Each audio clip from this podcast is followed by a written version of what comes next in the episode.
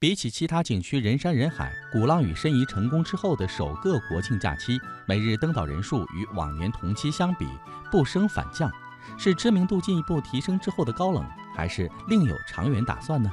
来听假日新发现，拒绝超载，鼓浪屿回归世外桃源。厦门有很多漂亮的东西，比如说龙船，还有鼓浪屿。从日光园到梳妆花园，从钢琴博物馆到万国建筑，海浪沙滩，美食美景，一千名游客心中有一千个鼓浪屿。这个素有“海上花园”“音乐之乡”之称的小岛，一直是度假旅游的首选之地。但这个黄金周，鼓浪屿却显得不温不火，平淡如常。每日登岛人数在四点五万人上下。天津游客陈女士说。感觉比三年前人少了很多，比之前来就人少了很多。那时候人非常的多，岛上面这人挤人。值得一提的是，减少登岛人数是鼓浪屿的主动行为。数据显示，这个面积只有一点八平方公里的岛屿，此前年游客数量超过千万。旅游高峰时，每天有超过十万，甚至曾有十二万人走在店铺林立、曲曲折折、狭窄的只能容下手推车的街道上。鼓浪屿管委会副主任张顺斌回忆。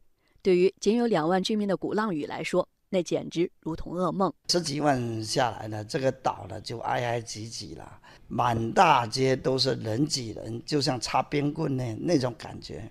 然后呢，要出岛只有一个码头，游客和居民呢混在一起，出个岛呢排队的排一个多小时，那种感觉呢，大家都心烦气躁的。张顺斌说，游客过多，超载运行。既不利于文化遗迹、历史建筑的保护，也影响游客旅游体验的舒适度和岛上居民的生活。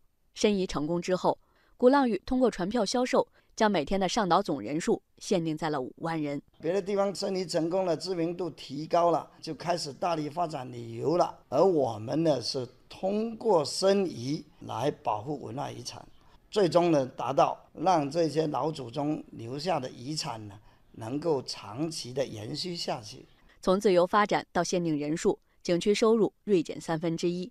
不过采访中，记者发现，无论本地还是外来商户都支持限客。毕竟这是我们地方，我们从小就看着这个地方干干净净，很舒服。那你总是商业化以后，它会多了一些破坏吧，对吧？那现在保护起来多好，你说？这样时候人很多，那治安啊，还有这些管理也不是那个，现在比较好了，干净了，也不会像以前那样子很脏很臭。这样子的话，这边在这边做生意比较好。走在鼓浪屿最繁华的龙头路商业街，小吃叫卖声此起彼伏，偶有游客排队购买，也井然有序，热闹却不拥挤。